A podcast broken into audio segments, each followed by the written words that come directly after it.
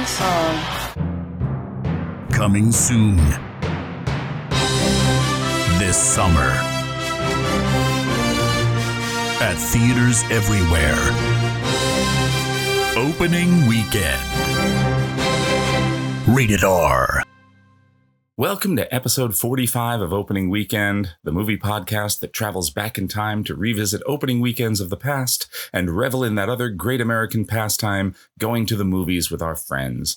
I'm Jason O'Connell, and I am joined, as always, by my dear friends Fred Berman and Dan Matissa. And this week, we take a look at the original great American pastime baseball. Baseball. How do you do? baseball. Baseball. I love you. That's what a homeless man said to me once many years ago. He saw me wearing a Yankees cap, and he sang that to me. But I digress. This week, we travel back to April 7th, 1989, and the release of Major League, the baseball comedy starring Charlie Sheen, Wesley Snipes, and Tom Berenger, as well as a film whose plot is set in motion by an ill fated attempt to catch a game at Yankee Stadium, The Dream Team, starring Michael Keaton, Christopher Lloyd, Peter Boyle, and Stephen Furst.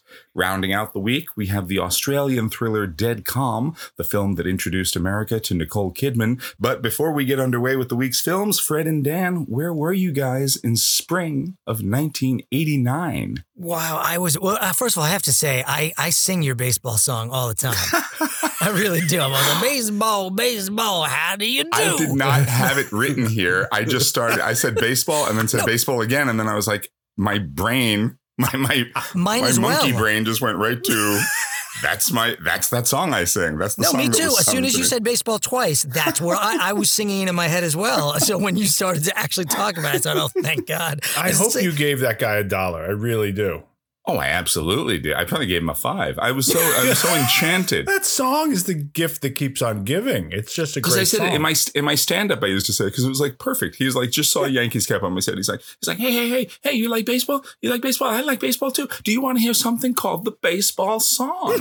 and I said, yes, I do, absolutely. And he said, baseball, baseball. How do you do? baseball, baseball. I love, love you you. because it's baseball.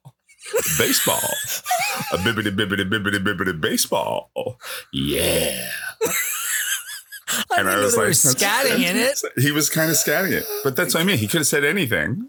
He could. He could have literally said anything. Hey, you just bought a cock ring over there. I, I got a cock ring too. Cock ring, cock ring. How, How do you do? Cock ring, cock ring. I bought two. Well, Dan, we know which song you're farting at the end. Yep. I think we all know. Wow. Oh my God. That's great. Anyway, eighty nine. 89, I was in junior year, junior year. How do you do? junior year, junior year.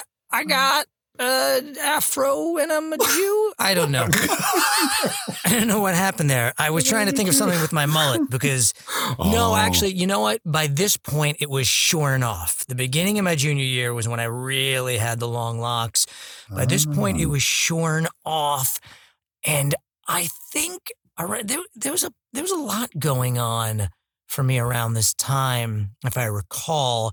I believe I was starting. I was probably in rehearsals for a production. We in, in our school we always did a fall musical and a spring play, and we were doing the Diary of Anne Frank, and I was cast as Peter Van Daan, the young Oh. boy uh, who strikes up sort of a romantic relationship with uh, with Anne Anne Frank.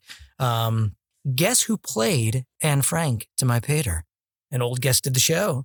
A guest of the show. Nina? Well, sort of Nina, my Oh, my, my wow. ex girlfriend Nina. I was gonna guess Yeah. Nina, and then Yeah, Wow. Nina I played- forgot the difference between real and imaginary guests. Now, wait a minute. I'm sorry. I was Yeah. like, Peter Berkrot was in your high school production of David Scoff played As Anne Frank. David Scoff as Anne Frank. Pat King was Anne Frank. She's They very all did. Versatile. They they sort of they rotated in and out every night. It was a different Anne Frank. Star casting. Yeah, it was Yeah. like Chicago Casting. on Broadway. You know, Yeah. Right. Marilu Henner came in to play one night. Rosie O'Donnell did it for a few weeks. So it's a free country. I'm a person. Yeah. so no, it was Nina, and it it was it was funny because originally. Uh, the the two girls who were up for the role were Nina and my sister Simona, and Uh oh.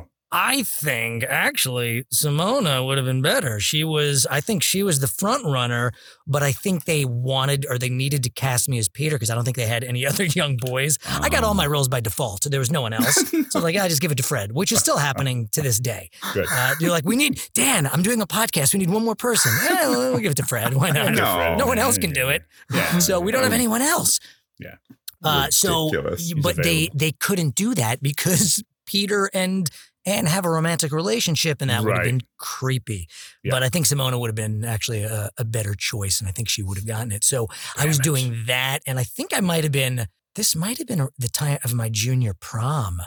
I can't Mhm. remember. You'd and uh, huh? yeah, and I went with I went with a, a senior, my friend Karen, who was also in that production Mhm. and uh, and I think I've told this story as well. That when we did some kind of wonderful, that my friend Damon Oh yeah. drove us there. He was uh, like the- he was our Oh. limo driver. He was, your, he was your Watts. He was my Watts. Yeah, Ah, I love it. yeah. And the theme was uh, the song was uh, keeping in the, with with the wonderful theme. It was "Wonderful Tonight," the Eric Clapton Oh, song. yeah. Mm. Yeah, and then later that summer, when I my band was playing a gig at a cast party, I dedicated it to her. Oh, Yeah. was there? So, so that was. Uh, so you guys were dating at that? No, point, not at all, not at just- all, You no. just went as friends, kind of. No, we went as she was the older girl that I was pining for, Yeah. and was like, "Oh yeah, you're pretty," and she was like, "You're cute," um, but Let's just is- get it straight. yeah, I'm pretty and you're cute. yeah, Yeah. exactly. Stay away from me. Don't hold my hand. Don't do. Don't pretend you don't know me while we're at. the No, she was actually very, very. She was actually a really great date. She was a Oh, really good. great. I took, I took this. Wow, I took a, a sort of page out of the Jason O'Connell uh, date book and went for the older say- woman. I was going to say that's exactly what I did. Um, this would have absolutely have been Thanksgiving pants time. So things were. Started to It get a- April though. Oh, Yeah, you're just saying I- the size of the pants. Yeah, just the size of the pants alone. We're the It's pants. your were- Easter pants. Your, Yes. your, your he has risen. the the pants were preparing for Thanksgiving several months early.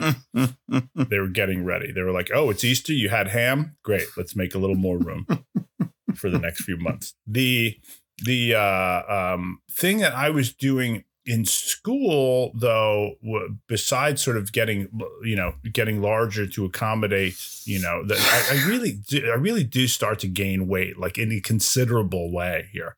But then by the time I get to like late junior year, senior year, I I Yep. I don't know if I sprout up more or I just my metabolism kicks in or something like that. But it starts to sort of go away. But at this point, you know, parents, friends are like, you should try out for the football team, which is code for you're fat. That's basically what that what that is code for. Because it's a lot of sitting around, it's a lot of watching wrestling, it's a lot of snacking. Um, remember Tastykake candy cakes? Remember those? Ah, I No. vaguely. I, I remember the brand name, but I, I was a yeah. big hostess guy. I was hostess. You know, Okay. go hostess or go home. Yodels, Twinkies. Oh, I So understand. Yodels. No, yodels are good. Yodels were Yodels good. were the best. we we used to have devil dogs all the Yeah, time. Oh, all the Jason, time, we had devil dogs, and it, Yeah. they, they were sort of the Devil dogs are a little get- dry. They right? are. devil dogs are dry. Exactly, Yeah. they're fucking dry. You get you eat them and you gotta go. That's very Yeah. true. That's They very we, true. stuck we always your mouth. jumped around. My, we went through phases. I don't. The, the fact that I was never 900 pounds when I was a kid is shocking to me because we always had junk food. We had junk food and Constantly. Coke and Kraft uh, the, uh, and uh, and the, the single uh, plastic covered uh, pieces of American cheese. hmm Oh yes, yes, Yeah, yeah, yeah. Oh, a lot of Cheez Whiz. Oh my god, yeah. all that, all that shit. Whisk we didn't Pride, drink Coke that much. We didn't have soda that much. Thank God, because I was. I just Yeah, but did you think when you soda. drank Hawaiian Punch that you were drinking juice? Oh, Did you completely. think I see completely. Hawaiian Punch that was always in the fridge? It's like it was all sugar. G- garbage. Orange drink. I told you about what my snack du jour was, right? I Go ahead. mentioned this. I didn't mean to cut you off, Dan. No, I No, know but you, you you've brought this back. I would come home and I would stand in front and I'd grab uh, whatever, if whether it be a yodel or whatever it was that Yeah. month. Every month it was like a different nine boxes of whatever you know we decided was our Yeah. hostess du jour. So I'd have a yodel and I'd, I'd plant myself. I'd literally just open the refrigerator door, keep it open. And I don't remember the order, but there were three things. It was a triangle. So, and I think, so I would take a bite of the yodel. I had a big, like the, the big two liter thing of Coke, take a Oh. bite of the yodel, swig of Coke, Oh. individually wrapped piece of American cheese. Eat. Oh. Repeat. Yodel. Oh. Swig of Coke. Another individually wrapped slice of cheese. And I would just do this oh, repeat, repeat, oh repeat, repeat, repeat. Until you got sick. Wow. Pretty much. No wonder your bowels had such issues when we were in college. Like you, Fred, ca- we would be walking to, you know, across the Unispan. He'd sit down in the middle of the Unispan and go, hang on a second, and hold his finger up and go,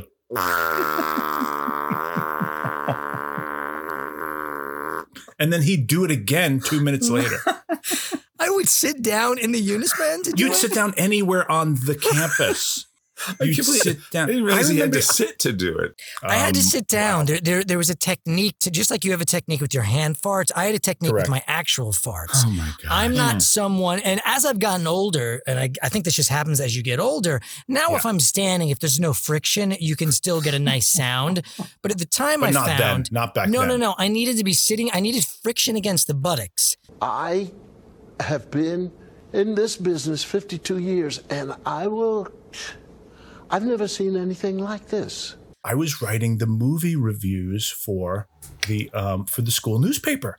That's Oh, what I was doing. And and and I would not only write the movie reviews, but my sister worked at the video store, so I would write the video reviews.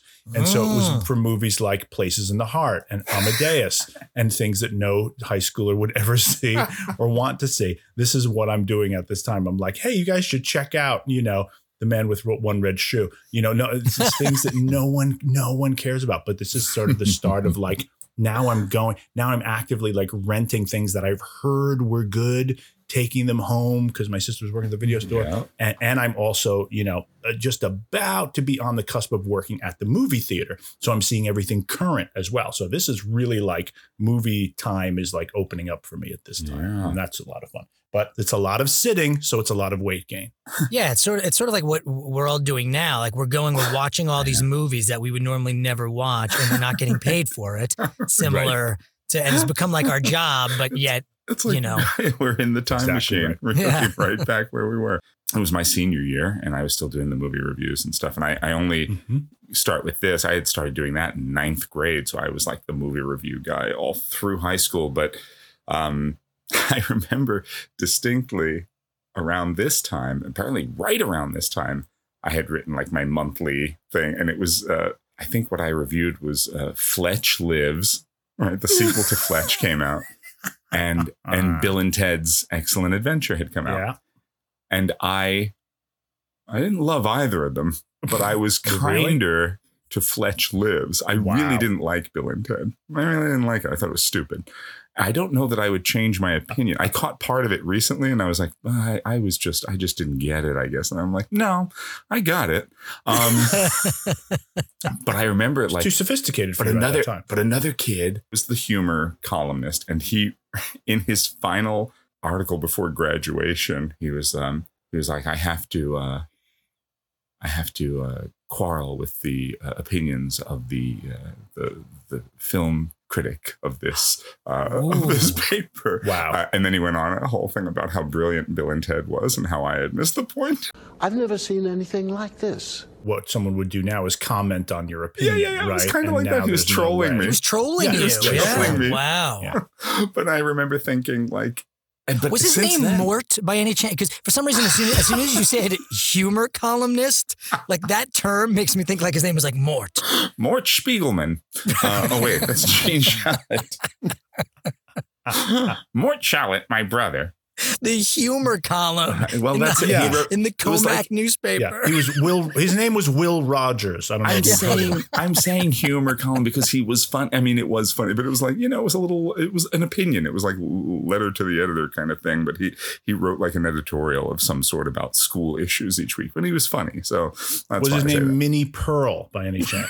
I'm trying to think of other humorists. let, me, let me let me let me check the price tag on his head. Um, I- nice. And at this time, I was doing a lot of comedy. So I had just done Fiddler on the Roof. Uh, that was the, my last big show there at, at where uh, you in high became a man. Where I became a man. Um, Mazel, Mazel, and then uh, and I was doing a lot of stand up in I was st- I was going to East Side Comedy Club, which uh, does not exist anymore on Long Island, but No. um, You I the Eddie never- Murphy of Commack. 'Cause The he was, that's what he did, right? He, started he went young. to East Side Comedy Club when he was in Yeah. Roosevelt, Long Island, and yeah, a lot of people did. And there, and I, I remember the nicest thing, and this is probably more a junior year thing than a senior year thing, but I'll just mention it because who knows if it'll come up again in the future. Like Mm. when they first, when I first did an open mic there, which was probably in my junior year, then the club manager had invited me. There was something called What's New Tuesdays. And the, the gimmick of What's New Tuesdays was a group of comics would get together in the afternoon and write material for that night. And they would sit in the club and just Awesome. and talk and like and like pitch each other on ideas like do you think this is funny do you think this is funny and then they would do what they wrote. Now i'm so literal minded and he invited me. He was like you might be fun you know it was very kind. He was like you're funny. That's you so get to see how these other comedians work. And a couple of them were like guys i had seen on showtime at the apollo and other stuff. So it was like it was like it wasn't just other open micers. It was like some you know it was like actual working comedians who were doing this thing. And they would go and they'd bat stuff around and I it was so fascinating to me. I remember sitting there being like, oh my God, just soak this all up and Yeah. how comics talk to each other. And I had some ideas and I said my ideas and they gave me some thoughts or whatever. And I thought it was so great.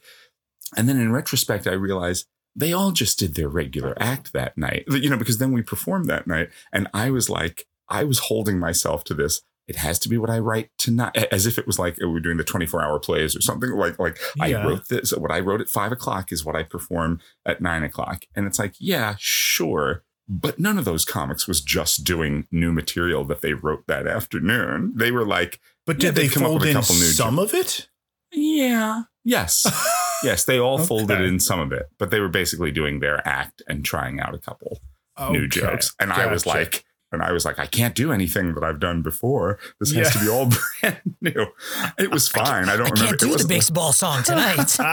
It wasn't yeah exactly exactly but i remember being like mm, i think you're holding yourself to too strict a standard here but i do were- remember that being like a really wonderful experience really Yeah. special so That is very cool. What what is it a, a Tuesday night audience like? Are they like lively and crazy? or are they dead calm? Oh my Oh, God, bravo. Fred, I was Bravis. going to Oh, make did the Cam. same joke, and you got it to me. You got to it first. so Oh wait, wait, wait, wait, wait.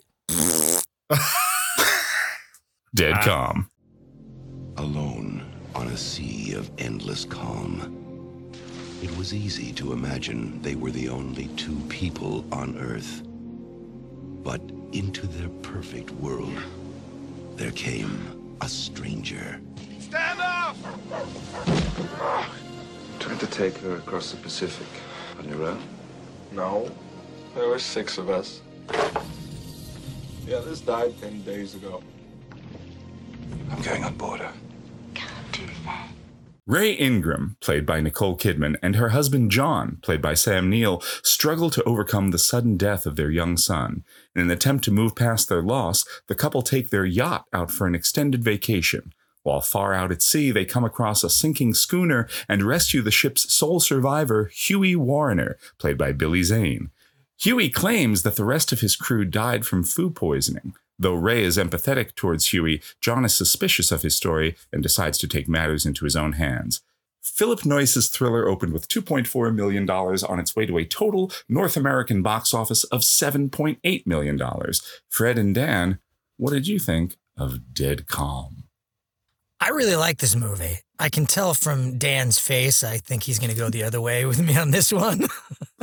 but again, I, I remember I have I have fond memories. I was really excited to rewatch this movie Hmm. because I remember seeing it a lot on cable. Oddly enough, I never saw the beginning. So watching the beginning, like the first couple of minutes, I I was like, oh, that's interesting. I never saw. I, I would always turn it on like right when Nicole Kidman is waking up from that horrible dream that she has, which is horrible. The images in that, oh God.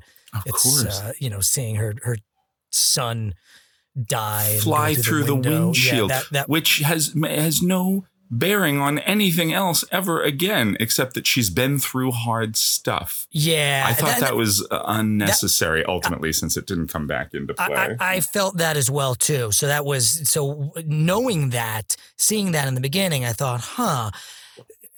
I, I wanted a little more of that. But I, but to to me, like I said, so I, I I watched it a lot, and obviously I had no idea at the time who Nicole Kidman was. You know, this was I think her first sort of major. She'd done a lot of TV in Australia.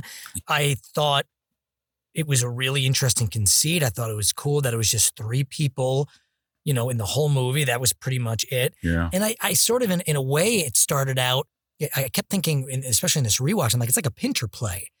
Uh, I, I wish it had a bit more of the marital tensions of a Pinter play. I think that would have made the movie a little more interesting. Uh, possibly, maybe if there was a little. I mean, Sam Neill is he's very officious. He's very cold. He's very by the book. You know, he's he's a military man. Uh, and so in, in the beginning, it's like, okay, this is what you have to do. You have to be strong. You know, we have to get over this. Mm, mhm. So I guess maybe that's how they were trying to drop that in there. But you're you're right, Jason. All the trauma in the beginning is sort of it, it goes away very quickly. Now, once it goes away, I didn't. I, I- wish. I think it could have been a more interesting movie, maybe had they sort of kept that throughout. If you take that out, I still think it's a pretty taut thriller. I I I, I mean, I don't know. I, I I I I think Billy Zane is really good in it. I, I really like him in it. I think he's he's interesting. oh no. I, Oh. I, I oh. like him. I like him in it. Now, I, I- there's not much that I like him in after oh. this. Oh. I think he's a very interesting. I mean, he starts off, he comes on. There's no doubt that he's a lunatic, and I sort of Do you think? Do you think oh there's and there might for a second be a shred of doubt of any human with a brain that he's criminally insane from the Yes. first moment he's rowing over to the ship? This is a terrible performance. No, I'll just. I'm going to disagree with you. Terrible. No, I don't. I the don't The only think thing so. worse is how they react to him. That was- only thing worse. Yes, He's that I didn't. awful. the beginning i think i think all the problems of the movie are in the beginning of it because there are a lot of things like i said that that opening with the with the trauma of losing a child is never comes back again and the fact that this guy wrote dan can't even look at me No, because what I'm what I'm reconciling up at what I'm reconciling, and that's a big turn. What I'm reconciling is I, I'm pr- uh, this. We did, we didn't even make it to 50. This podcast is over. What? It's Come over. on. I can't continue. Fred, Oh, this is a bad movie and a bad performance. i disagree i disagree i Oh. enjoyed it i think look i think yes the, I, i'm Oh, I'm, ah, boy. I'm explaining there are problems and they all happen in the beginning of the movie and like i said it's getting rid of that It's not exploring that more. And it's also the fact that Billy Zane shows up and Sam Neill's like, yeah, I'm going to row to the other boat. You stay here with, you know, you stay here, young wife, with this crazy That's- guy in the That's true. That's a big. That is a little, It's a that, massive, that was the part where I'm like, problem with the movie. Would why you would ever you do do that, that? in ten thousand years? Leave your forget if you forget if he's Billy Zane. Forget if he's completely criminally insane from the first five seconds you meet him. Would you ever leave your wife, your wife, who is fragile and who I wanted Right. Billy Zane to be the one to fly through the fucking uh, windshield and die in the first I, five I've got right here. wouldn't I have to want Zane this. to die a horrible death. I wrote that multiple times. no, Well, he did at the end. he's a I- I- nice man, I assume. Um, well, maybe yes, maybe in life, maybe in life. This Never is a on movie where people keep making dumb decisions so that the movie keeps going. That this is the worst kind of thriller. I thought the dumb decision was made at the beginning. Casting, the casting No. of it. Oh, Was that the dumb decision made in the beginning? I, am gonna I'm gonna stand by my. I, do I think it's the greatest performance known to man? No, but I think what I like about him, I find it interesting. He's obviously crazy, but he's also sort of this lost little boy. Like he just wants to be. He just want. I'm not. I'm not defending what he does, but I like the fact that he's playing this thing where he's like, I just want to be heard. Like I just want to have friends. I just want to. He's obviously a fucking lunatic and delusional. I just thought that was an interesting and even scarier aspect to him that he does. You know, he puts on the little pouty Brando lips, and you know, you. yeah, you he's trying you- to be Brando through half of it. He's not. I didn't think he was trying to. I think he just uh, he just happens to look like Brando. He resembles Brando. Yeah, Yeah. He's awfully he's awfully pretty and awfully uh, clean and well sh- shaven as he comes from a boat that has a bunch of dead people on it for 10 days. that he It's killed for what reason? Because they didn't I like his still didn't- photographs. They didn't like they didn't Why they didn't did like him giving kill his them? opinion of the photo shoot, I guess. I guess. I really As if don't this know why. movie could It's just a get cra- dumber. crazy. I think he's He's he's, a crazy. paranoid He's schizophrenic. Yeah. He, th- he, th- he think he says that he's like you're sounding just like them. He thinks people are out to get him. He's mentally unstable. I didn't need to know the backstory. Some movies I do for some reason I was able to forgive it for this. Now look again. Yeah, sure. th- We We can- we, that- we that- talk about this with a lot of movies. There's Please. something about when you when you have a history with a movie.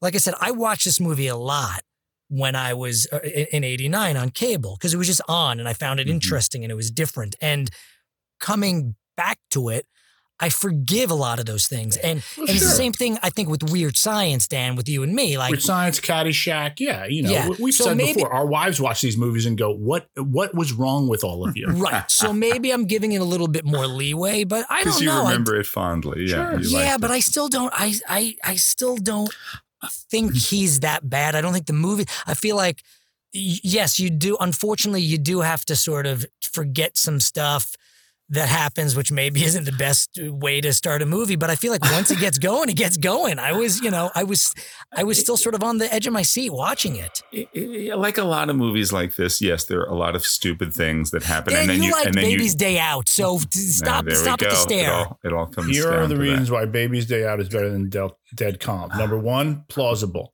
Number two, good baby, good baby performance. The dog in Dead Calm is very good. There's a very good performance. The dog in Dead Calm. Very you know, sad when that dog.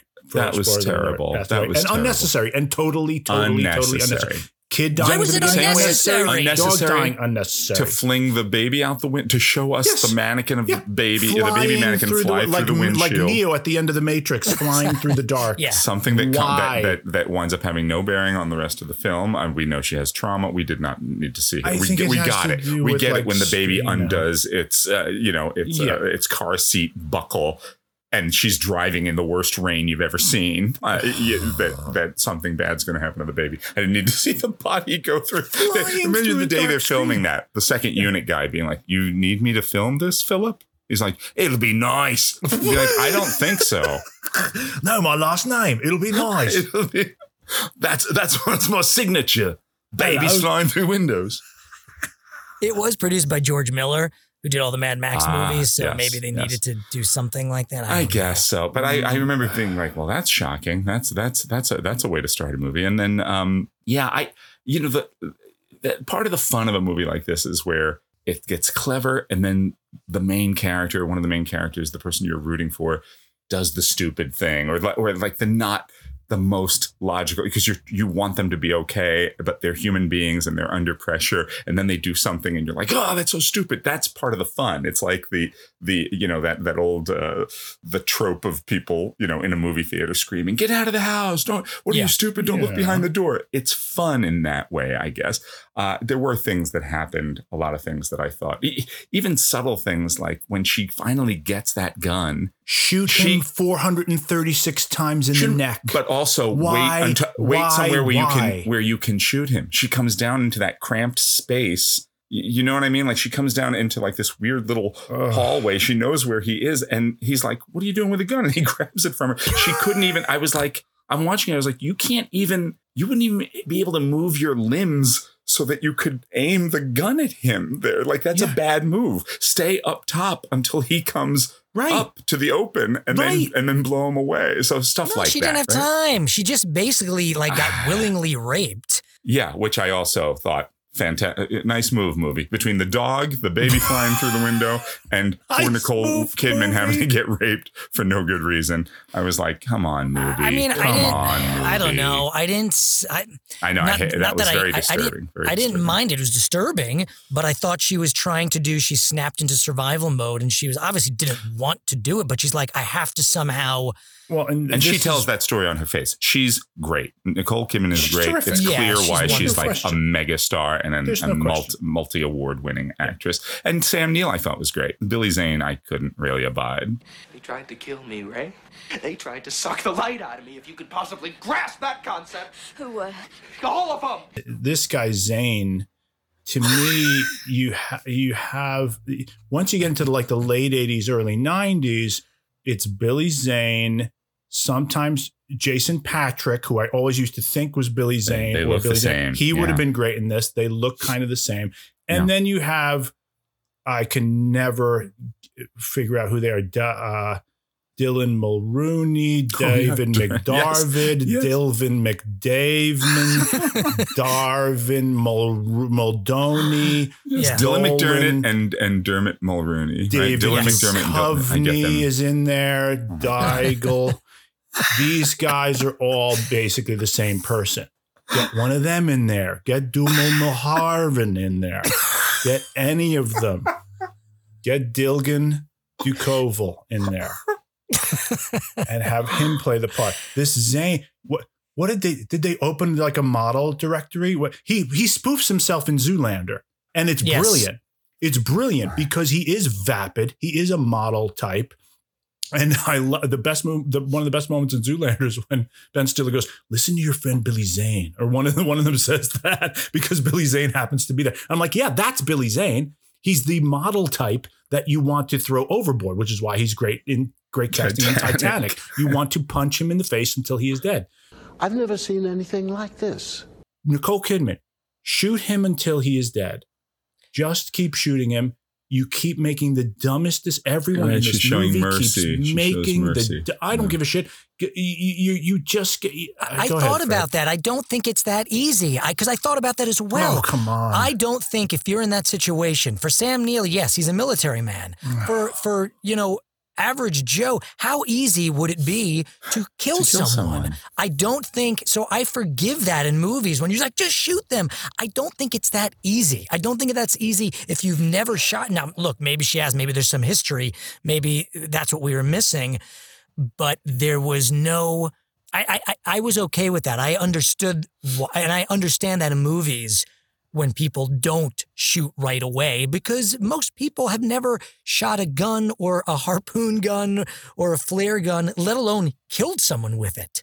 No, I think that you know uh, when you when you when you put that together with you, you put her empathy or her unwillingness to kill him together with the beginning of the movie and you and where she loses her son and you sort of stick that together this movie's a candy cake of a movie. You have the you have the you have the the sponge cake which is Nicole Kidman which is the substance of the movie. Then you have the Look at this. ribbon of peanut butter which is the death of the child. Then you have then you have the enrobed then it's enrobed in chocolate which is the fakakta connection between the the you know her empathy and Billy Zane's playing it like a little child and this is that's why she can't shoot him is because she has the strength to endure trauma right? That's what the beginning is you know gives her that strength. But uh, I can't believe I'm, I'm giving this movie this much credence, but I think that's what they're doing is saying, oh, that's why she, you know, that's why she up until the very end, which is the great, which that's the funniest thing we saw this week. Let's be honest, the death. That of was Billy I, Zane I, in I this looked that up because that was seemed that that was What? tagged on. hilarious, hilarious. The very ending. yes, the flare gun to the mouth.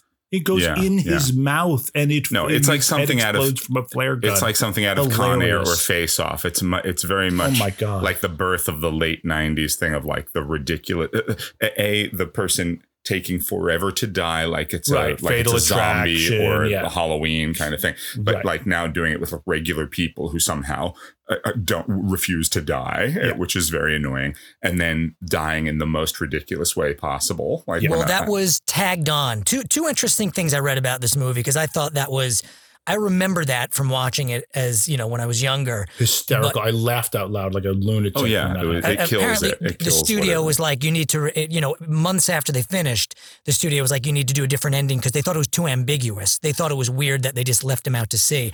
I thought that would would have been cool. I thought that would have been a little more interesting, maybe. But they wanted they wanted a bit more. The studio said we we need something more definite, and they wanted something a little more sensational. The other thing that I thought was interesting, which I had no idea, was that Orson Welles had been trying to make a, mo- this is based on a book Mhm. from 1963, and Orson Welles was trying to adapt it for years. Called and his version was called The Deep.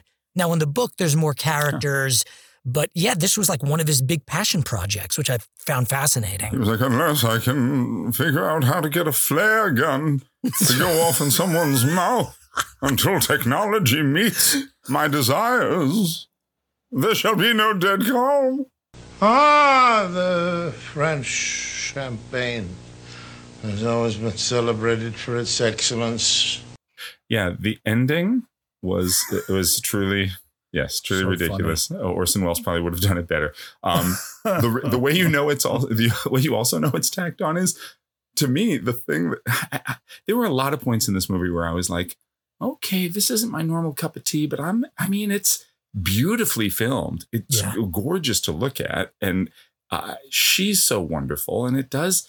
It is very interesting that it's just the three of them, and the tension is ratcheted up so high for so much of it. Even with like the oh God, why would you leave your wife on that boat? Oh God, why would you do that with the gun? Oh, that stupid dog who I loved, but you, you're like, oh, the dog is just there to keep fucking things up for Nicole Kidman. And so I, you feel bad because in a way you want the dog to go away. He gets the keys. He jumps in the water and brings the keys back. ridiculous, ridiculous. I thought that was great. it was great. I thought it was. I thought it was very clever and great that the Yeah. dog is fet is just will fetch, so she can't get rid of the keys because the dog will bring them back. I thought there was so much really good stuff, and I was. It was a high Sheila movie for me for a little while, and then much like I think it was Porky's, it, it, it was. It just went down like you know. It was like the Dow Jones was dropping, and I was Oh, like, wow. no, no, nope. It I was just the kept getting- opposite. no, it kept getting worse for me. And uh, uh, and I will say the the very worst thing is there's that tacked on late 90s ending like the the flare in the mouth death for Billy Zane Yes, after his mouth. after his bloody hands are washing her hair hysterical. Like I'd love avocado toast. And he's like yeah these I mean he would be long dead so long dead. Anyway so he he gets killed with the flare and then there's a hard cut to just Nicole Kidman and Sam Neill looking out of the water with these placid expressions that are Yeah, clearly was- from another cut of the movie Yeah. where there was no it was just like them thinking boy it's like it's like a shot from when they first see that raft go by with no Yep. body in it and they're like Yeah. hmm i wonder what happened to him i wonder if the sharks got him the end but th- instead they had to like be like whoa whoa whoa hold on we're gonna bring him back from the dead have him wash your hair then he's gonna get shot in the face then placid shot of two people contemplating As if the mysteries of the sea. with what just happened in the last five minutes. exactly Well, That- should we that clean up shot. the avocado toast? Yeah, the last shot really, really killed it for. I oh, mean, it was. I was kind of. I was like, mm, eh, this didn't do it for me. And then that last shot came along, and I was like, wow, how can you drop a whole Sheila with the last shot? shot of a movie. Yeah. But it did. Dare it. I ask how many Sheilas? Oh God. The I've met- scariest thing in the movie, and I'll give it I'll give it two Sheilas for this, is when is when um when Sam Neill is is he's having to sort of breathe he's completely consumed with water and he's having to breathe through a pipe Yeah. because lightning strikes the mast and he can't get out. It's like these are the unluckiest people in the world.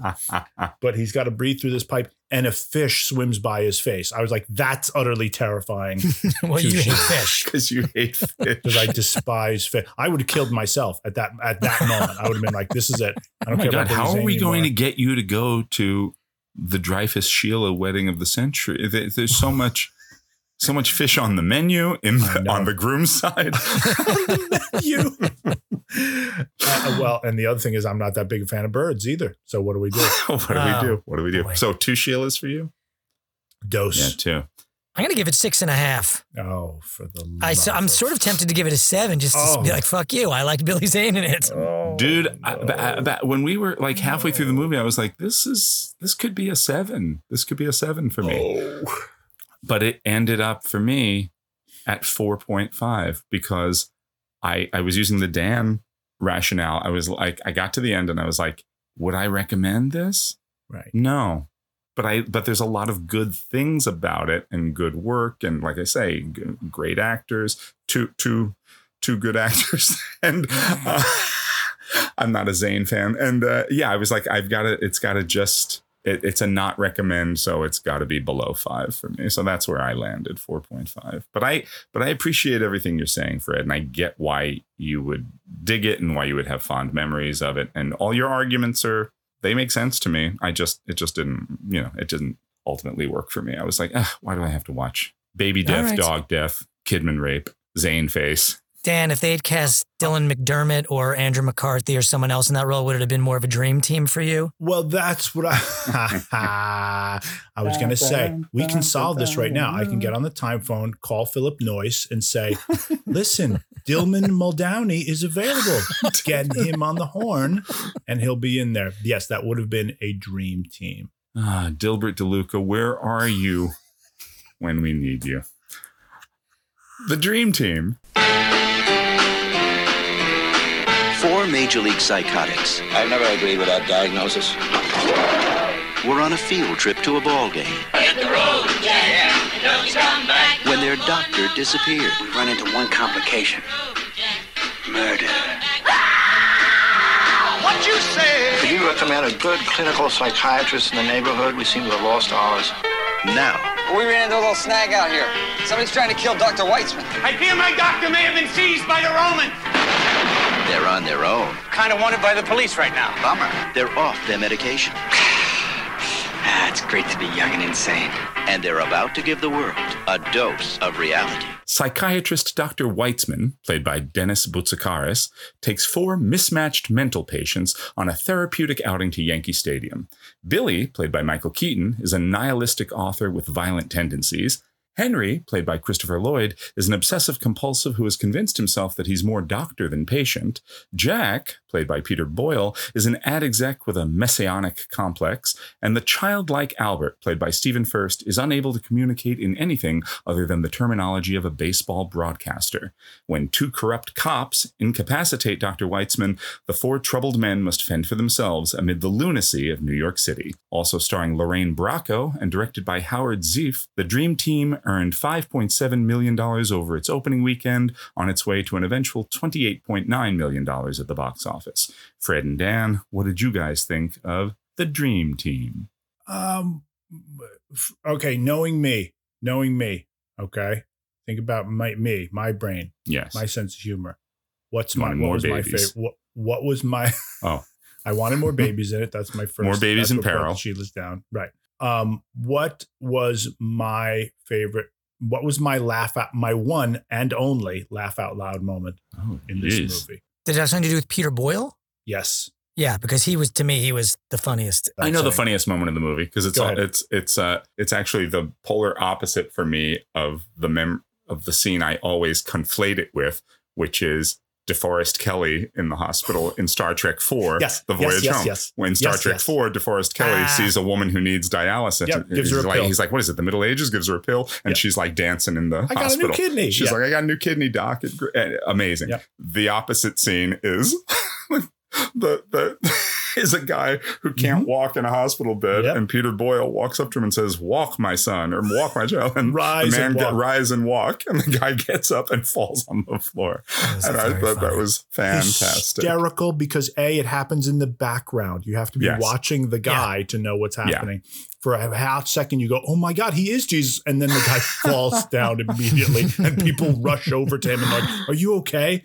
That was hilarious, and this movie should have been filled with things like that. This movie is on paper a fucking bit machine. It's a bit machine Yeah, fill it with that style of comedy. This movie doesn't have really anything funny going for it. It is plodding, it's meandering, it's ponderous. I've made crockpot roasts that that are that are faster paced. I mean, it's just like y- you know, y- y- it's like come on, movie. Every time I paused this movie, there was an hour left. Every time you keep waiting for the funny. Great cast. Great cast across Yeah. the board. Awesome to see young Lorraine Bracco. Holy shit. I didn't even know she was in this or had anything to do with it. She's great and I love her. Um, you know, uh, you can't go wrong with with what Christopher Lloyd's doing. He's so committed to the to he's kind of my my favorite Fred. I you thought know. he was I- beautiful in it. He's my favorite. yeah, it. he's I- lovely in it, and that scene where he goes home is great. But you know, Yeah, take really out great. all of the take out all of the mawkish, take out all of the sentimental, take out all of the and make this thing a fucking Michael Keaton bit machine. This thing should have been every bit as funny as Gung Ho. And it just kept falling flat, flat, flat because they just kept they kept going back to the crime. It's like it reminded me of Three Men and a Baby. It's like you keep going back to the crime thing, which we don't need. Just I, I kept wanting them to go. I would have enjoyed the movie more had they actually arrived at Yankee Stadium and had like a day of cuckoo craziness at Yankee Stadium, you know, of just getting into hijinks there. That's a better movie to me. I do like it though. I really do, Oh. and I know it's you know Missed nominally because I'm a, all a over the Ke- a place. Keaton fan because I saw it so many times. I saw He's it terrific. in it. opening night in the movie theater, and I've seen it uh, several times since, but not in a long time. Now, was that Michael Keaton or was that the drummer from Night Ranger? I couldn't tell from the hair. The hair was am- amazing. That was him. Wow. His, that was his his clean and sober hair. He had clean and sober and Dream Team. He had that hair Wow. going on, and then It's a yeah. lot of hair. And then Warner Brothers made him chop it off for Batman. But- and then from then on, it was very closely, sh- you know, the Pacific Heights. Keaton, as he was losing Yeah. more of it, it started to get cut much closer. But yeah, he was rocking the mullet for a few Oof. films there in the mid 80s. I remember watching it a lot, and I remember, you know, finding it uh, very moving at points. I was less moved on this rewatch. You mentioned the scene, Christopher Lloyd, when he goes back to his family. Yeah. I was really let down by that in this. Re- Mm. I I, Oh, I I was like, wow, it. that's a missed opportunity because I. I thought he was great. I thought they were all great. Peter Boyle was my favorite. Peter Boyle made me consistently laugh. Pretty much everything Huh. he said, I at least chuckled. Uh, there, there was something so. They were all very sincere in their performances, but his, I found the most ridiculously sincere. I live the white man's lie. Yes, but I was lost. Yes, I was dancing with alcohol. Yes. I was loving drugs. And there were women. Brothers and sisters. Oh, God. There were women. Fine women. But I hadn't hit bottom yet. Oh, no. I just kept falling. Right on through the floor. And that's when God found me. I really loved. I thought the first half hour I really liked. I think Dennis Boutsikaris is fantastic in everything. I love that guy. He's a big He's audiobook narrator. Um, Oh, so cool. I've, I've, I've had the does he opportunity remind to me talk of? He, with him. he Ron looks Silver. like Ron Silver. Ron That's it. Ron I always think it's Ron Silver in this Yeah. movie. He's I'm he's like, sort oh, of like no. a, a nicer, softer edged Ron Silver, but he's Yeah. great. I, you know, I thought it was really sweet how they were all they had the, these these very strong personalities, but then as soon as he mentions leaving, they all get very scared. It Yeah. was really even Michael Keaton. I didn't need more funny bits. I just wanted maybe more truthful bits. Mm, And I, I just Mm. found the scene with Christopher Lloyd when he goes back fell flat. it fell flat for me. I didn't buy the relationship. I wanted more. You know, she hasn't spoken. He and his wife, she hasn't spoken to him in, in two years. simplistic. You're It's right. very It's simplistic. simplistic. It's a little pat. I think the reason I like the scene with the family, uh, you know, or, or why it got to me, you're you're absolutely right, Fred. It is too. It's too simplistic and pat. But when he gives the daughter the clipboard, clipboard. you know, That was I mean, talk great. about like we we rarely talk about props on this show, but talk about like imbuing a prop. Oh, with, Oh, yeah. with meaning and the and when he gives her that clipboard, I was like, oh, that's that's dynamite. the structure of the scene and what the other what the actresses are given to do around him yes very very simplistic cookie Yeah. cutter compared to the complexity of the midnight run scene Wait. Isn't much. About $180 babysitting money. Sweetheart, I can't. it. I can't. Please. I can't. I can't, sweetheart. but right. what but it's not about that so much as it's about lloyd about what christopher lloyd is doing and how His he's receiving that and how he's processing the potential of coming home and the interaction with the daughter yeah and giving that clipboard to her for the drawings letting go of that and then that great moment where she kisses him on the cheek and Aw. he starts to go to kind of like hug but he's he's not like ready to do it so he drops his arm and then shakes her hand it was really i thought you know for me and this is no surprise and i said it about gung ho too it's like when i was younger being such a Michael Keaton fan, it's like like Gung Ho. The movie was all about Keaton. You know, I was like, ah, Michael Mhm. Keaton, he's great, and everybody else is great, but Michael Keaton, it's the Michael Keaton movie. But for me, it's real. Christopher Lloyd is the is the is the finest. He's the it's like great acting. It's a, it's a Yeah. beautiful performance from him, and very very nuanced and very complicated. And Keaton's great too, but it's you know you say it's the movie's not a bit machine. It's not at all. But there were a million times I was like, well, there's a line from the trailer. There's a line. Like they give Keaton a lot of those like, Mm. yeah, it's a great day to be young and insane. You know, like Yeah. he's got like all the like little kind Yeah. of like the scene button lines. You know, and he's got the great thing about. I, I was an architect. He's he's he's a writer, and the way he manifests his writing, it, it, it- he's his pathological lying is his writing Yes. in real time. And it's like, Yeah, yeah, yeah. I, I was an architect on the uh, World Trade Center. We were just going to do one, and we are like, yeah, just throw the other one up. Yeah. He's got that. He's got, he's got a bunch of great little lines like that that are really fun. Did you guys see Wolfen? That movie about those gigantic wolves that come out at night and they eat people and like rip their guts open and they have kind of shit hanging out of their mouth and stuff. And the thing was, people would live like for an hour later, you know, and just like lay there and twitch and stuff. They shot it right down here. You know why? This is exactly where it happened. That was a true story. Those wolves actually happened.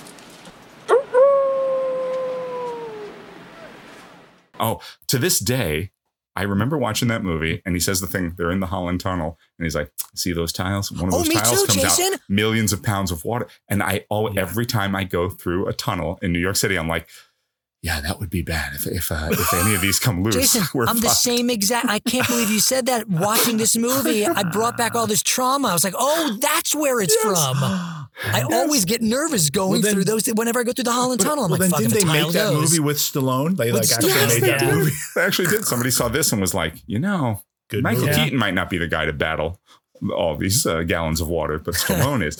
No, but I will say, so even though uh, Lloyd is my favorite, but Keaton, again, like watching these movies years and years later, yes, like the the the corrupt cop plot and a lot of the missed opportunities, Yeah. those things did bother me now. But by the same token, the little grace notes of the performances, not the script, and So but Christopher. Lloyd, and and for me, Keaton, like watching him navigate things, he's so he's so good in scenes that you don't even think about. Like when he first comes into that restaurant where Lorraine Bracco works, and it's this crowded restaurant, and he orders the beer. Even just that, just him. It's I I keep thinking it's like going to be all of us post COVID. Like just it's like he's not Mm. socialized anymore. Like just even just him walking among people in the bar, it felt like he was he felt like a, a an alien a little bit just for a Hmm. second. It's a Yeah. tiny thing that he's doing, and then I think He what's such a beautiful every moment moment. when he's watching Grapes of Wrath, the and the look on his face, Yeah. how Yeah. how kind of innocent. It's like the most innocent and guard dropped moment for him in, in Yeah. the movie. And then Dennis. It's almost like that's the man he in. wants to be. Yeah, he wants yeah. to be a Henry Fonda guy. He, wants, to be, that guy. dependable. You know, That's right. and he loves it. And then and then the, the therapist walks in and he's like, yeah, uh, you know, you know, all of a sudden all those Keaton defenses go up, the character goes up. But yeah, loved it, loved that stuff. Um, it was good to see.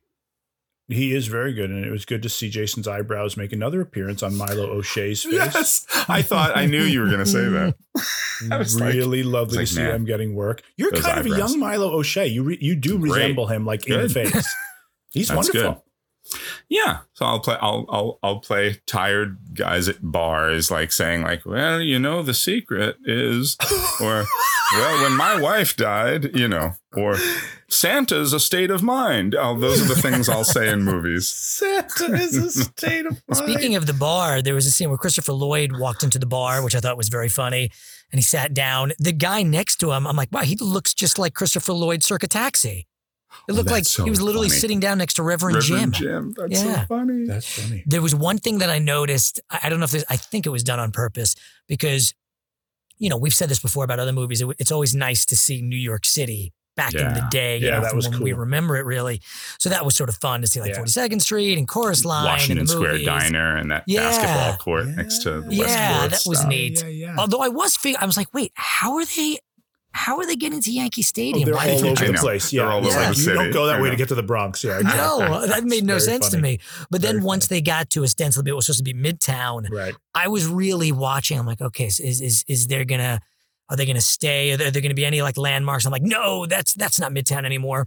And there's one point, I think it's Christopher Lloyd, where he's in front of a subway station, and I noticed they actually scratched out They scratched out the number. the number. I thought, the age yeah, thing. Yeah, Oh, I thought, which- I very cool. thought the same thing Fred. I was like, oh, that's how they'll take care of that. yeah, they're doing that because of dicks like us who are like, "Mm, I don't really believe that you're on 48th Street. Oh God. Yeah, I just like I said, I like the I like the first half hour. The rest was disappointing to me. The one thing I thought, one thing that was a pleasant surprise about this, and Kate and I both said it is, I was bracing for this. I was like, okay, I remember this movie fondly.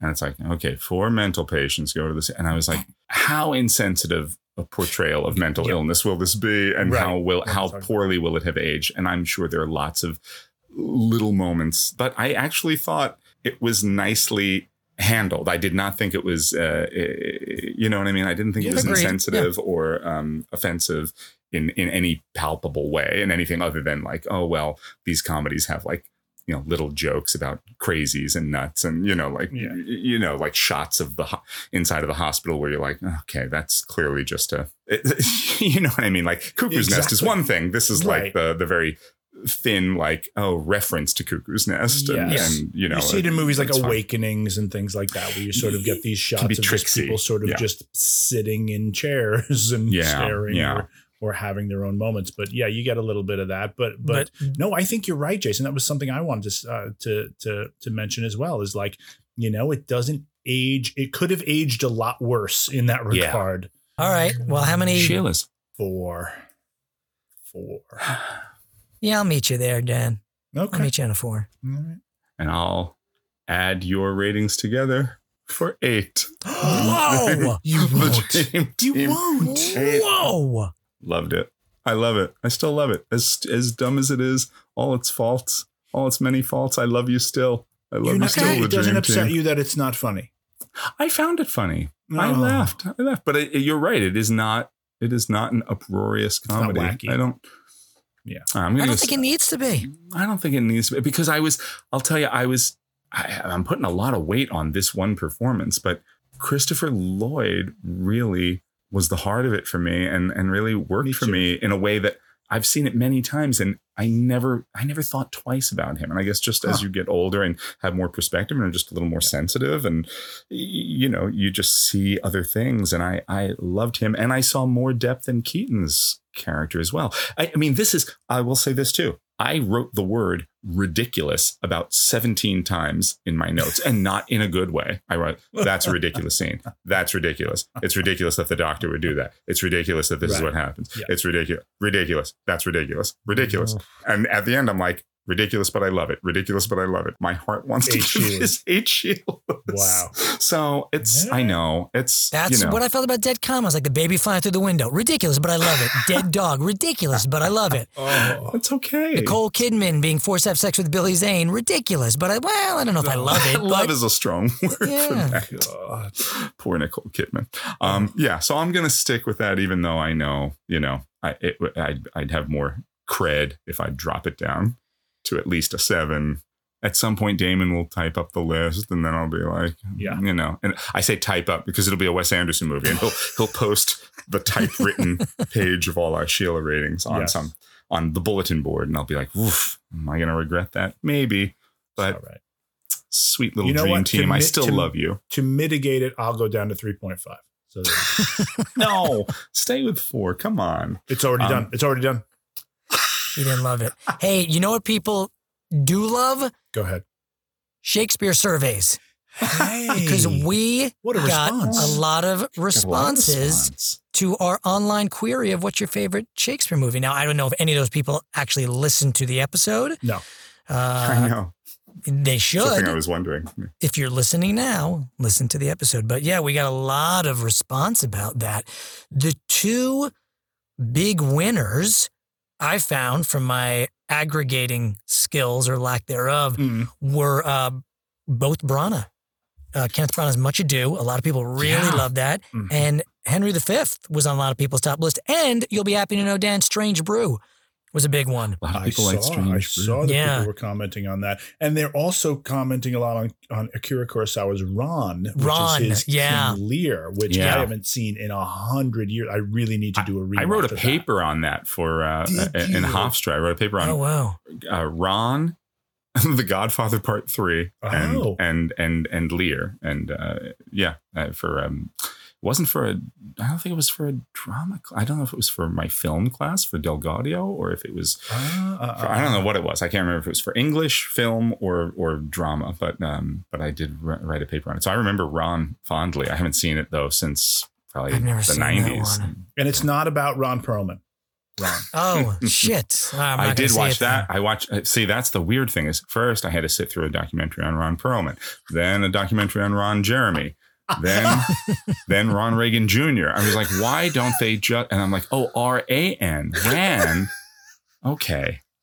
If you can believe it, and I think you can, there is a documentary about Ron Jeremy, and I have seen it. I have been in this business 52 years, and I will. I've never seen anything like this. Let's see what else. Did, Anyway. There was uh, uh, there was one mention of ten things I hate about you. Uh, Many people mentioned Oh, yeah. Chimes at Midnight. Uh, a few people mentioned McKellen's Richard III, a movie that I almost had on my list. A few people mentioned it's called Scotland, PA. Yeah, which was a I thought you were going to have that Macbeth. there. 'cause Is that Yeah, good? I've being never seen that. It was pretty fun. I haven't seen. I saw it at Sundance years ago because my friend John was in it, um, and I remember. I remember really enjoying it. Uh, what? Oh, you, and I have to bring this up because our, our friend Jonas mentioned this, and I. I'm s- I'm kicking myself in the ass that I didn't bring it up. Was the moonlighting episode where they did Taming of the Shrew? That's a great. That one. was one of my favorites, and that's what I kept thinking Yeah. when I was watching Ten Things I Hate About You. I kept thinking, no, it's got to be more like that moonlighting episode. I want more of that Yep. relationship Yep, between yep. them. If truth be told, a mistake was made by all. By the town, by her family, and by me. For Kate never needed to be tamed. She merely needed to be loved. Kiss me, Petruchio. Well, thank you to everyone who Yes. wrote in. If you're listening, I hope you're listening now. I hope we've piqued your interest and you're like, huh, what are all these ins- uh, these posts I keep seeing? Let's listen to this thing. Yeah, that's right. Five And then stars. rate people. and subscribe. Listen, subscribe. Five stars. We got another nice review this week. We keep, you know, we're racking up the reviews. We get like one every two months, racking them up. Sometimes one every three months. Good job, people. Keep putting them on there. At this pace, we'll have another review by Christmas. It'll be great. Maybe by then we'll be major league. Right? We'll go from the oh. minors Now, up how to the can majors. you not be giving five stars to segues like These this? Feel free to just review the segues if you want, people. if you're like, I only came for the hand farting, I only came for the segues, I can't stand your voice, Jason. That's fine. Just give stars to the things you like. Just focus, focus on the things you like. Yes, thank you, Fred. You have Another a wonderful masterful voice, Jason. Oh no, I think my voice is beautiful, but they might just not like me. But the voice, you can't. Well, you can't go better than this. Um, I strangely agree. Major League. Harry Doyle here, welcoming all of you to another season of Indians baseball. Here's a list of players we'll be inviting to camp. This guy here is dead. Cross him off then. We'd love for you to come to spring training for a shot at this year's club. By the way, you were with me last night. Who's this chick on top of me? We'd still like to take a look at you at our spring camp. Not sure I can make it by then. Who is that? Serrano. What's his religion? Voodoo. Say Hey! Willie Mays Hayes here. Play like Mays, and I run like Hayes. How you doing? What the hell league you been playing in? California Penal. The new owner of the Cleveland Indians, former showgirl Rachel Phelps, played by Margaret Whitton, has made a sweetheart deal to move the team to Miami. But to break the lease with the city of Cleveland, ticket sales have to plummet. So Phelps hires the most incompetent players available, including near blind pitcher Rick Vaughn, played by Charlie Sheen, and injury prone catcher Jake Taylor, played by Tom Berenger, in a bid to drive the team into last place. However, her villainous tactics accidentally foster a can do team spirit, turning the long suffering Indians into potential winners. Also starring Wesley Snipes, Corbin Bernsen, Rene Russo, and James Gammon, Major League opened with $8.8 million at the box office and earned a healthy $49.8 million worldwide, setting the stage for a 1994 sequel. Fred and Dan, what did you guys think of Major League?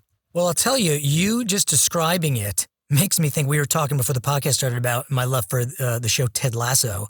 I'm like, Mhm. wow, they must be real big fans of this movie because the plot is very similar. Really? I very, very similar. Yeah, basically about somebody who wants their team to fail. I don't want to give too much away.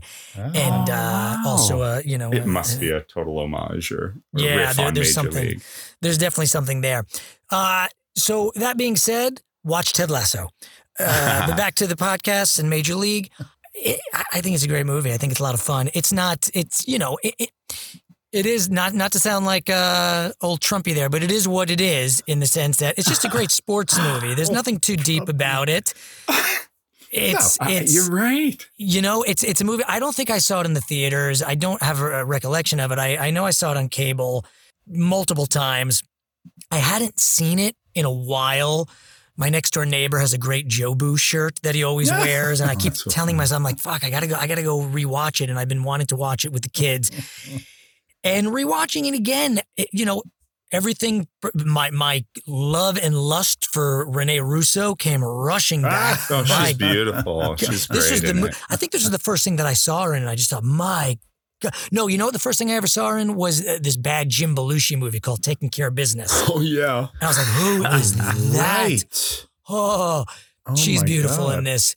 Um, Yeah, she's that's the one thing about the movie that I could take or leave. That relationship between her and Tom Berenger. Really? It's fine. I I don't mind it. It- it- it's I it's fine. mind. It's okay. It, it does feel like we need some sort of romantic relationship. We need like the everyman guy, the most normal guy to have like a, a love he's fighting for or trying to foster. I Yeah. agree with you completely, but I didn't mind it. No, no, no. I don't mind it. I They're, like they're it. both I- I- great. They're, they're both very good. I wish maybe there was like a little bit more to it, but it's just it it's it's it's a great sports movie. It's a movie for for baseball lovers. It's about the fans.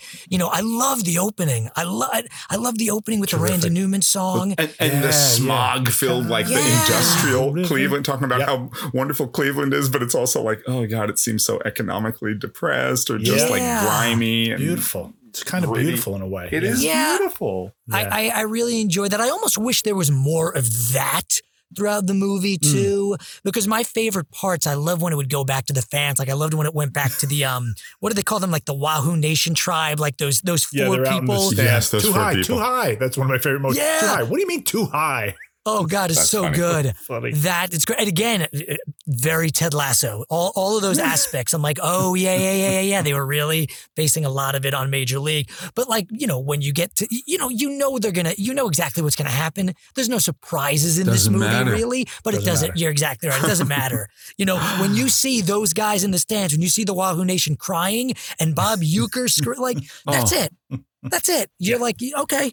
That's, that's all we wanted. You know, you know what's going to happen. You know he's going to get the girl. You know, mm-hmm. I mean, maybe there, there's a little surprise at the end with what Tom Berenger does, you know, to get the play. Yes. But you know they're going to come out on top, and it, it's great, you know. And even when the moment I knew was coming, and I thought, oh, this is going to be cheesy, but when they start to play Wild Thing, Nope. and Charlie Sheen enters, I'm like, Works. it's like Mariano Works. Rivera coming walking into It's- Enter Sandman. Fucking You know, chills. I'm like, how exactly? I'm like, why am I getting chills from a cover of Wild Thing and Charlie Sheen? And Charlie Sheen. Of all But people. he's- I mean, I mean, I've gotten uh, uh, several other things from Charlie Sheen. But you know what we forget because he went cuckoo crazy. Charlie Sheen was really good. He was. Wall stuff that he- Street, Platoon. Platoon. He has an innocence about him that is Yes. even like the. It's very much like what he does in Ferris Bueller, where he's like the, you know what I mean, like the tough guy, the punk with the crazy haircut and the Drugs. the, the, the yeah, the drugs. total dr- totally on drugs, but yet also a sweetness to him. He has that here. You like. You just want to give him a hug. You're like, oh, you you sweet misguided guy. You're good. Let's let's mine the potential in you. What's that shit on your chest? Crisco. Bardol. Vagisil. Any one of them will give you another two to three inches drop on your curveball. Of course, if the umps are watching me close, I just rub a little jalapeno inside my nose, get it running, and if I need to load the ball up a little, just wipe my nose. You put snot on the ball? I haven't got an arm like yours. I gotta put anything on it I can find. Someday you will too. It's, great. I love the fucking manager, James, James Gammon. I Gammon, terrific. Oh, he's the best. You know, who was That voice. younger than all of us when he made this movie. You look at that face, that leather pouch of a face. Yeah. and he, uh, I mean, but big he was somebody who. But Ian he Brimley. is great. I fucking love him. I love everybody in this. I can't believe it. I've never seen Oh. this movie. Love Yeah, I can't believe you've never seen it. Yeah, I'm, I'm dying to know what you thought of of, I- of, of you know, just I- how it's structured and how- and the, I mean, this is a tight, tight screenplay. This is the third really David is. S. Ward screenplay we've seen. The Sting, The Sting? King Ralph, which he Yeah. also Oh directed, my God. and this, which he also directed. This is a screenplay that's as tight as anything we've seen. It's fucking pristine. That's- this screenplay. I did not realize who it was at first. I see David Ward. I'm like, I did. The name has Yeah. yet to click with me. So I was like, ah, who's this guy?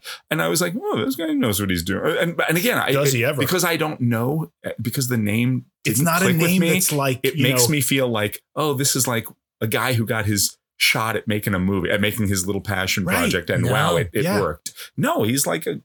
I absolutely loved it, and I remember watching. And I, you talk about like watching things and checking in on the time and being like, "Oh, when's it going to end?" Or they haven't gotten farther than this yet. moves. When they introduced everybody and they were in in training, and I was so engaged, and I was like, I don't think I, I never watched it before because I was like, Yeah. I like baseball, but I generally am not that. I, there aren't a lot of baseball movies other than The Natural, which we're going to talk about in a few weeks, and perhaps we will do a sports themed episode around that Yeah. film.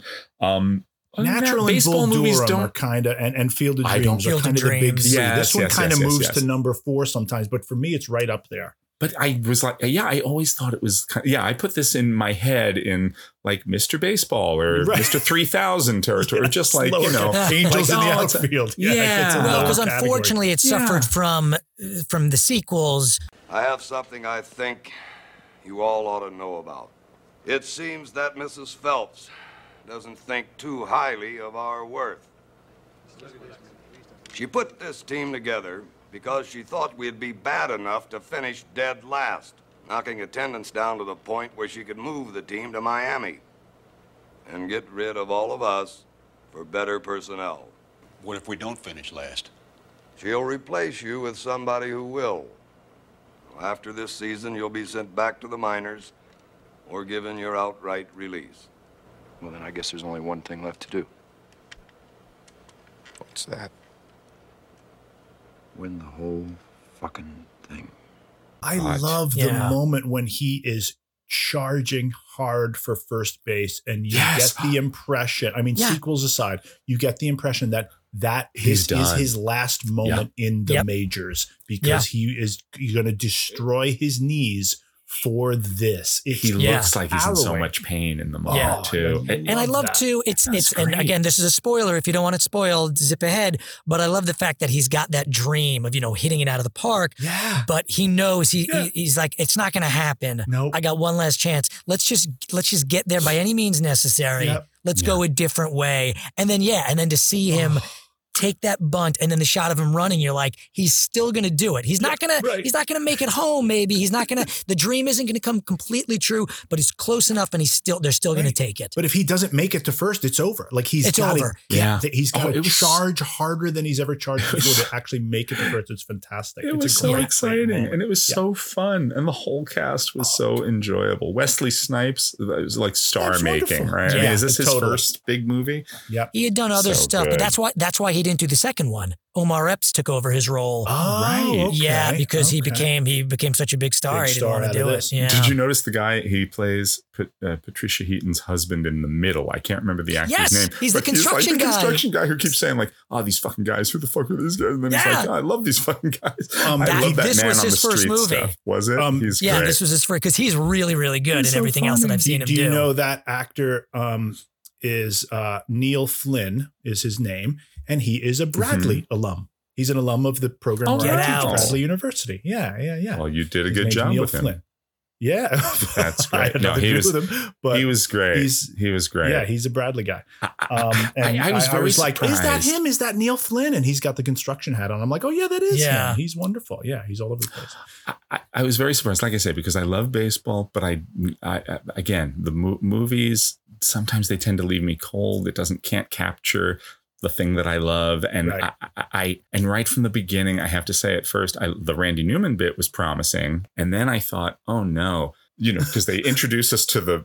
You know, Margaret Whitton as the, you know, and it's like, oh, and she's dressed like Miss Hannigan or something. She's very it's like- Cruella de She's very yeah. Cruella de Vil. Yeah. And then all the scenes in the office, I was like, it looked oh, almost like a porn. It was like they're like doing this like noir lighting, but like not really. Mhm. Like it was like this very like stylized thing. I was like of the bad guy lighting and the it was so simplistic. I just thought, oh, I'm gonna am I gonna hate this movie? Is this gonna be just dumber than dirt? And I'll tell you, it sets it up and then it just effortlessly rolls along and I, I, I, the whole way through. And and I like it. It's and by the end. I'm even like a big uh, fan of her performance. And Oh yeah, you know, it's like it's like yes, she's it's a device, but it's great. I saw this many, many times growing up. I saw it many times on cable and on video. I'm sure we own, we rented or owned the, the VHS. I mean, it was just one of these movies that my friends and I would watch over and over and quote You like quote. Everyone was like, just a bit outside. Yeah, that was the Yeah. big one. Just a bit outside. Bob Uecker's so good. The, He's the- great. My my favorite Uecker is uh,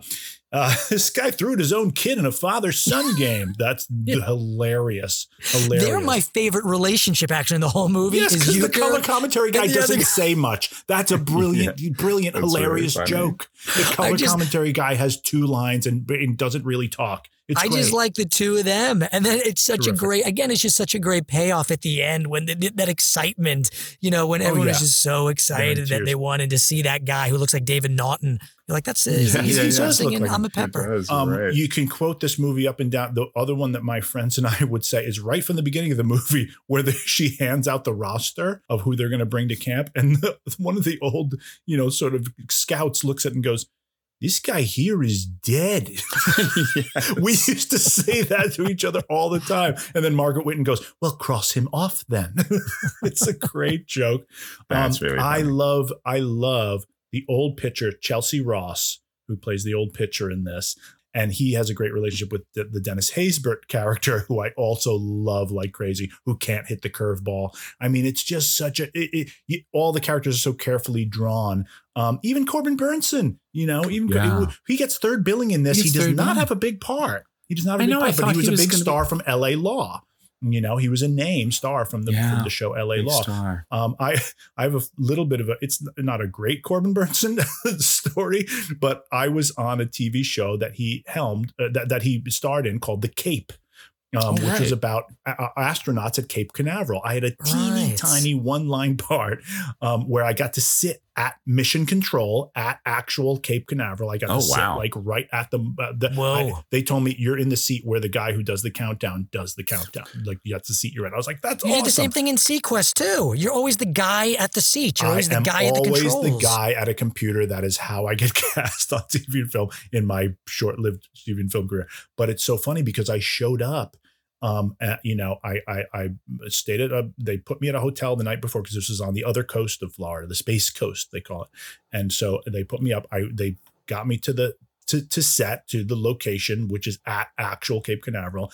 They sat me down in the seat. No one knew who I was or why I was there. I think they all thought I was an extra, but I knew where my fucking line was in the script. So when it, was time to say my line, I said my line, and everybody, Corbin Bernsen, the director, everybody kind of looked over at me and they were like, get him a mic, mic him up, you know, like because they didn't realize they had just been going, going all morning, and they didn't realize, oh, this is the guy who has this line. He's sitting right over there. So that, and then they were all very nice. They introduced themselves to me, you know, like like happens on a set. But prior to that moment, they had no idea, and they were all very, very, very nice. It was very funny. It was very funny. They were like, and then if I you're left, here and with our they- lunches, you can just leave them. exactly. That's exactly right. They had no idea, but I may as well have been the lunch guy. But they were very nice, and I did my little bit. They did a, mm. I think they maybe did a medium shot of me or something, and then they were like, "Okay, good, you're done. Thank you so much." Shook hands, and on, on my way I went. So it was That's so awesome. funny. But That's awesome. uh, yeah, that was my one,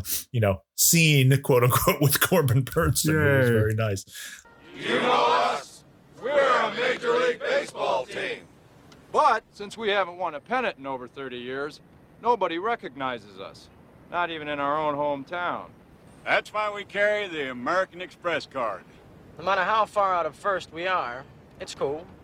You know, it keeps us from getting shut out at our favorite hotels and restaurant type places. So you're looking for some big league clout. Apply for that little green home run heater. Look what it's done for us. People still don't recognize us, but We're contenders now. The American Express card. Don't steal home without it. Um, I love this movie so so so much. You know, I, I, I loved you, you it hit the nail on the head with James Gammon. I think he's my favorite. Um, uh, you know, just just that voice. He I comes he's- in and talks like this. And he's, he's like, "Come fantastic. on, Dorn, don't give me that old lay shit." I mean, he just is so deep. I know, he came up doing like.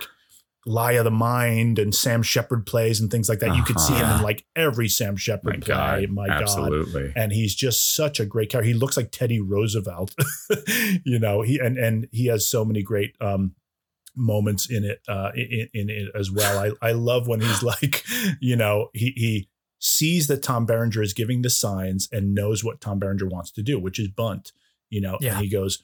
Oh, that's interesting. and then he gives the signs to the other coach, and it's like you He's just great. see the He- wheels turning and his I little think he's tiny my beady eyes. He's I think he's my favorite performance in it. I and I and you. I like Yeah. everybody in it, but I really loved him from the beginning when they give him the call and he's working At at, a the garage shop. and he's like, he's, Yeah. a tire salesman. He's like, you got to sail on white walls or something. This way, I don't know if I can come manage the Cleveland Indians. I gotta thought see a guy about some white walls. yeah, right. Okay, that's it.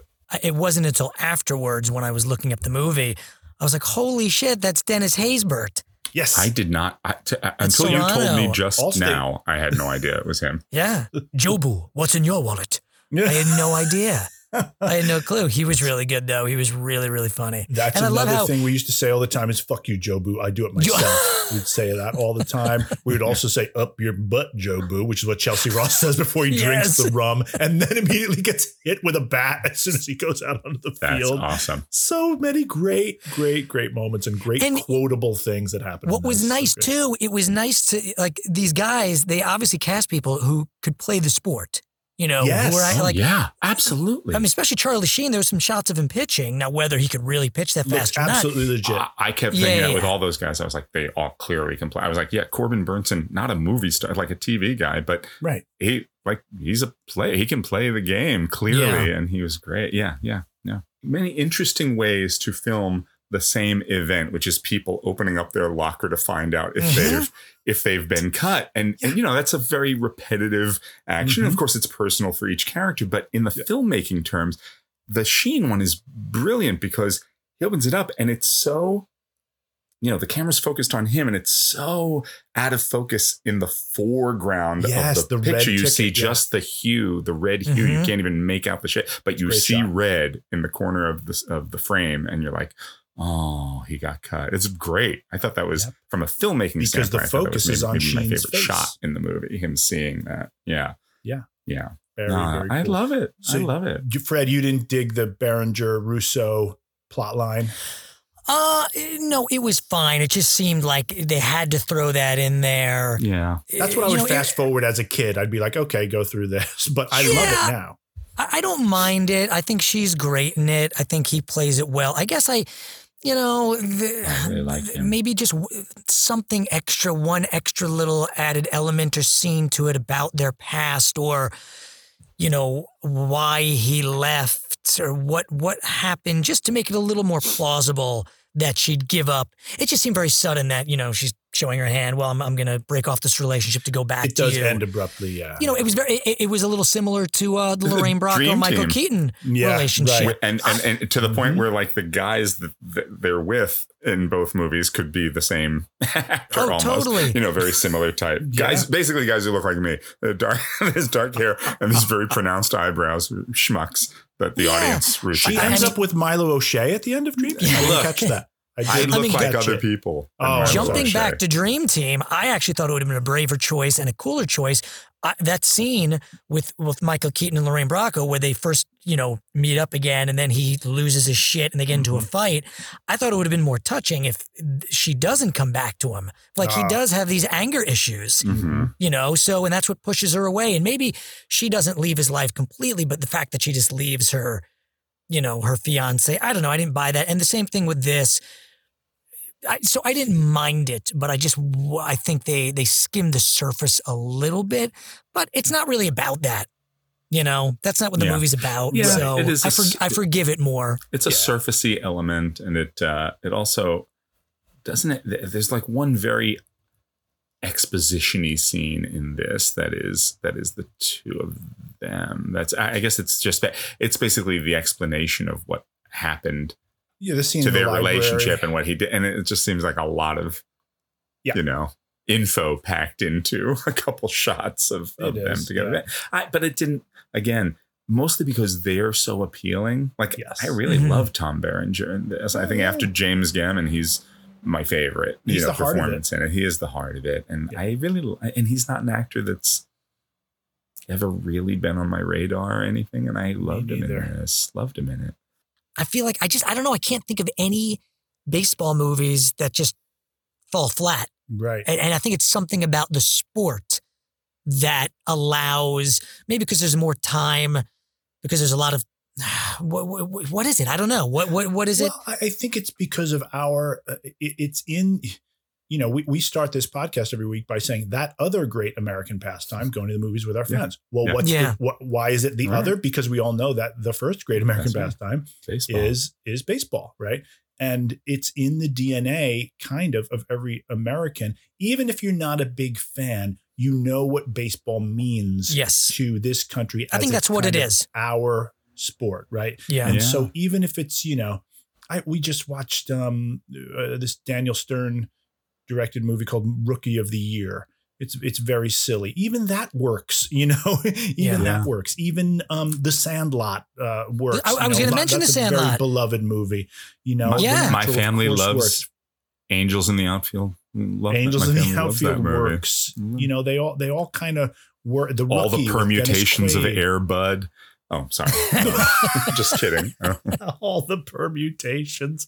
You know, there's something about it where you can the the victory in baseball is hard hard fought hard won in a both mental and physical way that you can really show on film because it does progress in a way that builds tension. So th- th- that's why I think this this movie um, works. You know, you get those final few innings condensed. You still get the sense that they've been in a long, you know, nine inning battle Yeah. with the Yankees. You know, um, the the star of the movie for me is the screenplay. I I think the Hmm. screenplay, you know, it, it reminds me of Galaxy Quest. It reminds me of it reminds me of the thing. I mean, it's just so tight, and it never feels like we're we're stuck or putting the movie in neutral. Maybe a little bit of the Rene Russo stuff, but even when he goes to the home of her her fiance, that's a great little scene. And I, and there's th- those characters are finely drawn, even though they don't have much to do or to say. You know, the guests at the party. Oh, this yeah. is this is this is a well this is a well crafted movie through and through and through. I, I I really love it. I really love it. How many Sheilas? Mm, Eight point five. It's me too. 8.5. Yeah. I'll give it an eight. Yes. Very, very good. Yeah. All right. I was very, very pleasantly surprised by it. I really loved it. You liked it, even though the Yankees lose at the end. Yeah, that's uh, yeah. I know the Yankees are often the villains in these Yes. things, and that's and that's They're fine. well cast as the villains. I know they're I know they're they're the, the winners of my heart, the losers of most movies. Mm. No, that's fine. That's fine. Uh, we all love up, Darth yeah. Vader too. Um, well, thank you for joining us, everyone. Next week, we're going to be back with uh, a, a little trip to April 17th, 1987, and the release of two films Project X, starring Matthew Broderick, and I believe Helen Hunt. Yes. She is? I saw that She movie is. in the theater, but I have Oh. not seen it since 1987. Uh, Project monkey X. thing, right? Is it yeah, monkey thing? Yeah. I remember it. I remember liking it, but we'll see. I have not seen hide nor hair of it since 1987. And uh, very exciting, our first Coen Brothers movie, I believe, on this show, Raising Arizona, starring Nicolas Cage and Holly Hunter. Uh, again, remember it as a great film. I imagine I'll still think it's great, but have not seen that in a long time either. I'm just looking forward to the hand fart of that theme song. Sorry, put put that in the back of your head there. Is that Raising Arizona? That's right. Oh, Yeah, yeah. that's it. Fantastic. So start I'll work on working. it. Well, Okay. what, but but before you start working on that, Oh. what do you oh. got for us now? Now we get a little wild thing. Okay. And this is the great, I think it is the best moment in the movie is when he comes through those, the bullpen and everyone's wild thing. Let's see.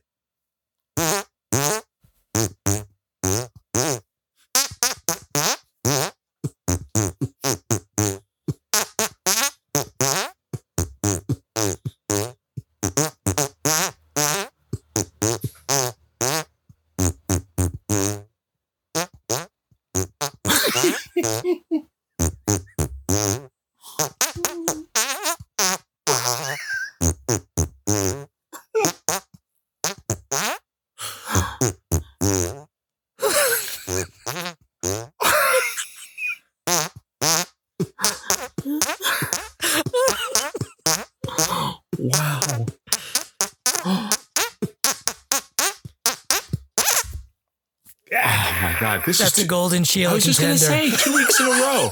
two weeks in a row. I'm like, uh, Golden Sheila is one. You just keep. That was the first time it felt like your hands were speaking to us. Yeah. You were farting like, you know, it was like farting dialogue. It was farting, you know, the nuances of just speak singing. There are almost different that. tracks to it. You know, you had the the, the vocal, the guitar. That's there's really a little amazing. bass. I, I have to. I, I need to post it one day. But when I mix these episodes, it's always funny just seeing like the sound waves because when we get to the hand Oh, yeah. Farts. It, they just shoot off the chart, and I feel like this one is just going to explode. Oh, oh my, My hands are getting smarter. I think that's what it is. They're learning. They're learning. Finally. I think that I think there's going to be a line in Project X about that. Instead of hands, it'll be a monkey, but it'll be like, I think, and then we can insert you saying, "My hands are getting smarter." The Opening Weekend podcast is produced by Jason O'Connell, Fred Berman, and Dan Matissa, with editing by Jason O'Connell and sound mixing by Fred Berman. Additional help and technical support provided by Ethan Duff. Thank you for listening.